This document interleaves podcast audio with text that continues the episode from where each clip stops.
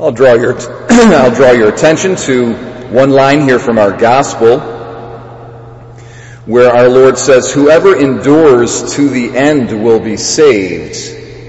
And uh, a, a, more classic English rendering or translation of this line would be, whoever perseveres to the end will be saved.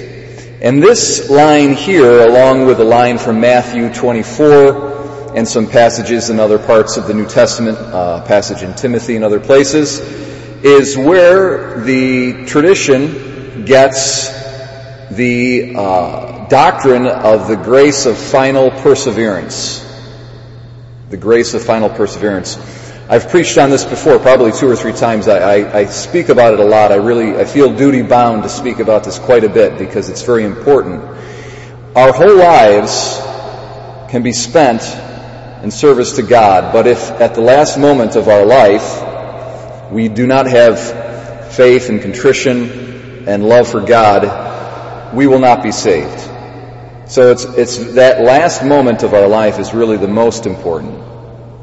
And uh, there is nothing that we can do to merit that grace of final perseverance. It's a, it's an unmerited gift that God gives to us at the last moment of our life, that we would remain uh, with true sorrow, with true faith, with true love for God.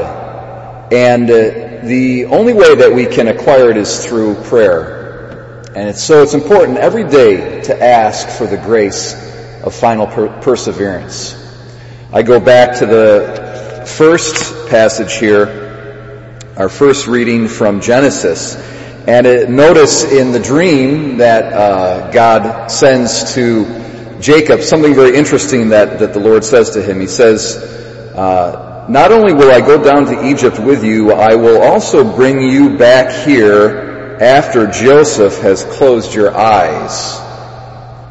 I will bring you back here after Joseph has closed your eyes. What does that mean? Closing the eyes is after he's there at your deathbed and he's by your side and he's watched you die and he closes your eyes in the case that they're open. And, uh, but notice I'm going to, so even after Jacob is dead, God's going to bring him back. Well, we read later on in the book of Exodus that when the children of Israel, as they were slaves in Egypt, when Moses led them out in the Exodus, they were very careful to bring the, uh, the relics of Jacob up with them back to the Holy Land. And so that's what God means when he says, I'm going to bring you back up here from Egypt.